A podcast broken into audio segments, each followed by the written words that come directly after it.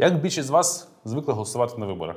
Спочатку у новинах чуємо про призначення виборів, потім спостерігаємо за предвиборчою кампанією, визначаємося та в день голосування йдемо на свою дільницю, віддаємо голос тому, на кого покладаємо завдання представляти наші інтереси та управляти країною, або ж самі стаємо тими кандидатами. Але так було не завжди.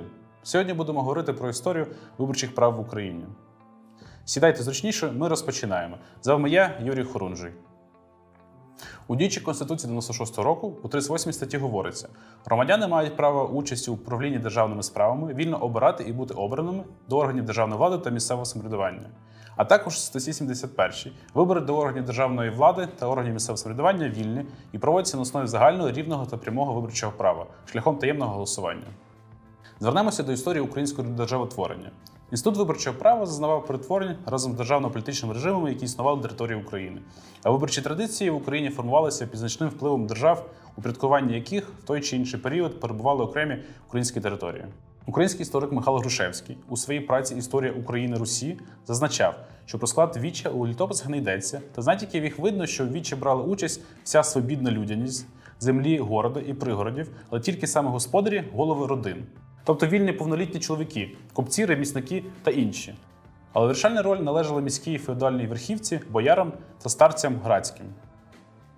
У період входження українських земель до Великого князівства Литовського та Руського та Речі Посполитої українці вперше отримали досвід участі у виборах через обрання шляхтою на повітових сеймах своїх представників до вільного сейму. Тут виборче право визначається приналежністю до певного стану – шляхти. Більш прогресивною участю у виборах в той час стало обрання міських рад у містах з магдебурзьким правом, за членів яких голосували жителі цих громад на народних сходах відкритим голосуванням.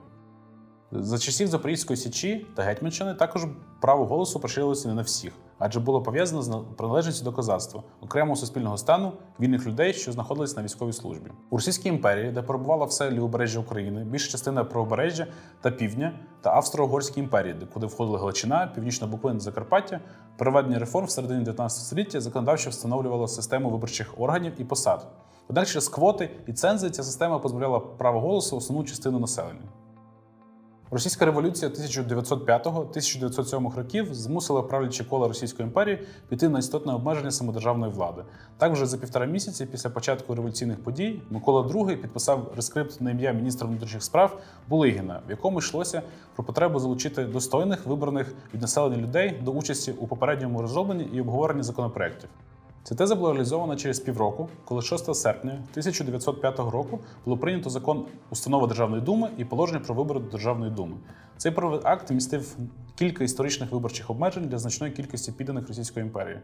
Так, з виборчого процесу виключалися жінки, особи чоловічої статі молодші 25 років, військовослужбовці, учні та бродячі інородці. Високий майновий ценз виключав з числа виборців робітників та сільську бідноту. Вибори передбачалися по куріях від землевласників, міських жителів та селян і були багатоступеневими. Однак жінки з високим матеріальним становищем могли реалізувати своє виборче право опосередковано через своїх чоловіків та синів. Крім того, для виборчої системи Російської імперії було притаманне передавання голосів за участь у виборах. Ось, наприклад, «Куме, я завтра не можу піти на вибори, проголосуй, будь ласка, за мене». Десь так, напевно, виглядав цей процес, але це не точно. В умовах розгортання революційних подій приймалися нові законодавчі акти, які як розширювали коло виборців, так і навпаки звужували їх. До речі, обрані могли бути тільки особи, які володіли російською мовою. У 1907 році в Австро-Угорщині відбулася виборча реформа, яка суттєво змінила правила виборів у Галичині. Запроваджувалося загальне виборче право, яке мало кілька обмежень. Право голосу отримали лише чоловіки віком від 24 років, а право обиратися – від 30 років. Наступний етап встановлення і розвитку інституту виборів в Україні – період відродження української державності. Закон про вибори до установчих зборів Української Народної Республіки, прийнятий Центральною Радою в 1917 році, встановлював принципи загального, рівного, прямого виборчого права і таємного голосування з дотриманням принципу пропорційного представництва. Право ж участі у виборах надавалося громадянам Республіки обох полів, котрим до дня виборів вийде 20 років. Однак існували і обмеження. Позбавляли виборчих прав окремі категорії громадян, а далі мова оригіналу. Засуджені правосильними судовими вироками, невиплаті боржники, признані правосильною судовою установою зловмисними банкротами, служащі у війську, що самовільно покинули військо, а також члени роду, що цірував у Росії. Ці принципи були закріплені у статтях 20 та 21 Конституції Української Народної Республіки, яка була прийнята 29 квітня 1918 року. Вперше на конституційному рівні в Україні було закріплено правовий статус виборців і зазначено межі реалізації права голосу на виборах до законодавчих установ і органів місцевого самоврядування. У Західноукраїнській Народній Республіці також було прийнято конституційний акт, тимчасовий основний закон про державну самостійність українських земель бувшої Австро-Угорської монархії, ухвалений Українською національною радою на засіданні 13 листопада 1918 року, в якому закріплювалося верховенство і суверенітет народу, який здійснює їх через свої представницькі органи, обрані на підставі загального рівного прямого виборчого права під час таємного голосування за пропорційною системою. Виборчим правом наділялися всі громадяни держави без урахування національності та статі. Усім виборцям надавалося активне право голосу з 21 року, а бути обраним з 25. Існувала певна категорія осіб, які позбавлялися свого виборчого права обирати і бути обраним. А саме особи з ментальними порушеннями, раніше засуджені за вчинення кримінальних злочинів, за злочини з порушення права виборчої свободи. Окрім того, позбавлялися виборчого права особи, які протягом останніх 2 років більше 2 разів засуджувалися за пияцтво. Однак розвиток історичних подій унеможливив проведення самих виборів у 1919 році за цим законодавством. Із розгортанням війни з 29 квітня 1918 року за погодженням з німецькою військовою адміністрацією на Всеукраїнському землеробському конгресі у Києві був проголошений гетьманом України генерал Павло Скоропадський. Восени 1918 року було прийнято закон про правила проведення виборів до національних земств і міських дум. Активне виборче право давалося особам усіх національностей і віросповідань. Але існували і суттєві цензові обмеження. Вікові – 25 років, осілості – 1 рік, соціально-фахові, не допускалися до участі у виборах військовослужбовці, працівники суду, прокуратури, студенти, ченці та інші. Державні службовці ж мали, навпаки, певні преференції. Для них був необов'язковим ценз осілості та сплата податків до міської казни. Достатньо було перебування на державній службі та отримання річної платні у 1000 карбованців. Передбачалося також, що виборцями можуть бути ті, хто мають постійну оселю та володіють будь-яким майном. Обмеження становилися для жінок, до виборів допускалися лише ті, хто володів протягом року майном, що обкладалися земським збором. А зараз поговоримо про період Радянського Союзу. Очевидно, що під час цього періоду в Україні були вибори, але не було вибору. Але ми поговоримо про формальні виборчі права, які закріплювалися в тих чи інших законодавчих актах того періоду. До радянського періоду виборчі права пройшли шлях еволюції – від обмеження виборчих прав певних груп громадян до знаку сфери їх діяльності, до закріплення прав людини та основоположних свобод в основному законі. Так, Конституція УРСР 1919 року законодавчо закріплювала перелік громадян, котрі не мали виборчого права. Далі було прийнято ще кілька рішень, згідно з якими розширилося коло осіб, які були позбавлені виборчих прав. Наприклад, ті, хто займалися торгівлею, орендою, промислами. Наприклад, у Києві у 25-26 році було позбавлено права голосу більше 13 000 виборців, а в 26-27 роках більше 20 000 виборців, що складало 10% від всіх виборців Києва. 15 травня 29 року 11-й Всеукраїнський з'їзд рад затвердив нову Конституцію УРСР. У ній розділ 3 був присвячений виборчим правам. Так, право обирати і бути обраним до рад, незалежно від статі, віри, раси, національності, осілості тощо отримали громадяни Української Соціалістично-Радянської Республіки, що їм до дня виборів минуло 18 років. Водночас Конституція 29 року встановлювала політичні, соціальні, економічні цензи, які робили виборче право незагальним. Не обирають і не можуть бути обраними, хоч би вони і належали до однієї з вищенаведених категорій. Особи, що вживають наймані праці з метою одержання зиску. Особи, що живуть в нетрудовому прибутку, а саме відсотків з капіталу, прибутку з підприємств, надходжень, з майна.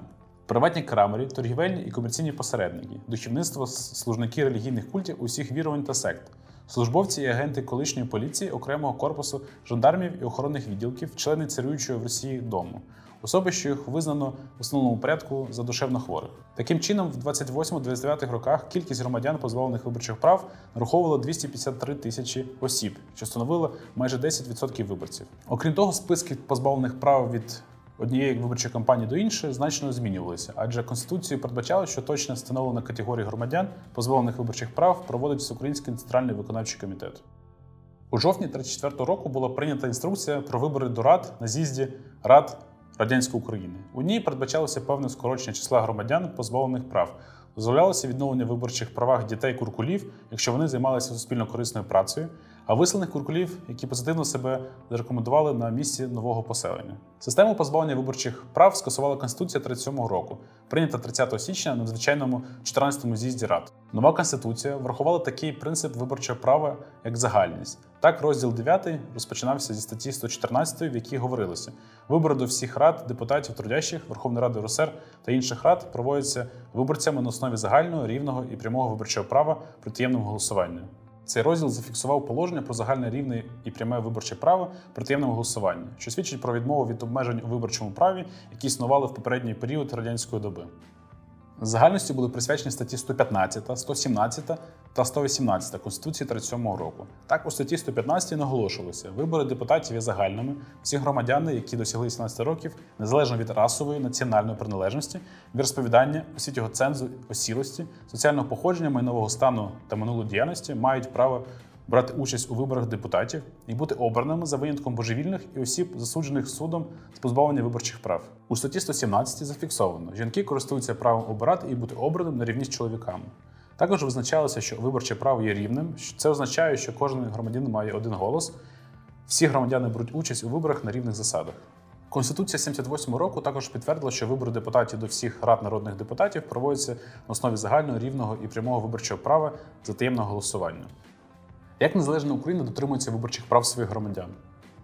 Виборчі права закріплені також у міжнародних договорах, які ратифіковані Україною та мають верховенство над нормами національного права, окрім Конституції України. До міжнародно-правових виборчих норм варто віднести статтю 21 Загальної декларації прав людини 48 року, статтю 3 Першого протоколу Конвенції про захист прав людини та основоположних свобод 50-го року, статтю 5 Міжнародної конвенції про ліквідацію всіх форм расової дискримінації 65-го року, статтю 25 Міжнародного пакту про громадські та політичні права 66-го року, Конвенцію про ліквідацію всіх форм дискримінації жінок від 79-го року.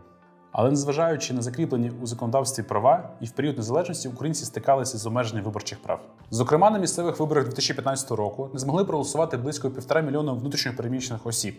Також обмеження можливості реалізовувати своє право голосу існувало для 3,5 мільйонів трудових мігрантів та 1 мільйона осіб без зареєстрованого місця проживання. Відсутність механізму реалізації активного виборчого права позбавляла ці суспільні групи впливу на прийняття рішень місцевими органами влади. Змінило ситуацію прийняття Виборчого кодексу, нововведенням якого стала можливість зміни виборчої адреси та голосувати за місцем фактичного проживання, а не за місцем реєстрації. ЦВК розробила практичний механізм процедури зміни виборчої адреси для всіх видів виборів, яким можуть скористуватися усі мобільні в середній країни громадяни. До того ж, ця процедура є довготривалою і не доведеться повторювати перед кожними виборами, якщо людина не змінить місце проживання. Іншим проблемним аспектом щодо пасивного виборчого права є участь жінок у політиці, тобто їх можливість бути обраним. Вимога дотримання гендерної квоти піднімалася ще у Законі України про місцеві вибори 2015 року. Проте вона була недотримана більшістю політичних партій, які були суб'єктами виборчого процесу. Це питання знайшло своє розв'язання також з прийняттям Виборчого кодексу, який закріпив як обов'язкову норму. При формуванні єдиного і територіальних виборчих списків партії повинні забезпечити присутність у кожній п'ятірці не менше 2 кандидатів однієї статі. Щодо висування кандидатів у територіальній громаді кількістю виборців менше 10 тисяч, то стаття 220 Кодексу встановила норму про те, що партії повинні забезпечити представництво не менше 30% осіб однієї статі від загальної кількості кандидатів до відповідної ради. Таким чином, під час прийняття та допрацювання Виборчого кодексу у 19-20-х роках був досягнутий значний прогрес у сфері забезпечення виборчих прав громадян. Проте досі актуальним є виборчі права окремих категорій виборців, до прикладу людей з ментальними порушеннями та людей з інвалідністю та інших. Наприклад, за результатами дослідження опори, лише 3% дільниць є повністю доступні для людей з інвалідністю та інших маломобільних громадян. Текст дослідження ви можете знайти за лінком у описі до відео. Хоча Виборчий кодекс встановлює граничну дату, коли всі виборчі дільниці мають бути доступні, проте, окрім кількох вдалих кейсів, історія не рухається в цьому напрямку. Ще варто говорити про доступність агітації та виборчих бюлетенів, але ця тема варта окремого матеріалу, який ми обов'язково підготуємо теж. А на сьогодні все. Якщо вам сподобалось це відео, поставте під ним лайк та обов'язково підпишіться на наш канал, щоб не пропустити наші наступні відео. До зустрічі!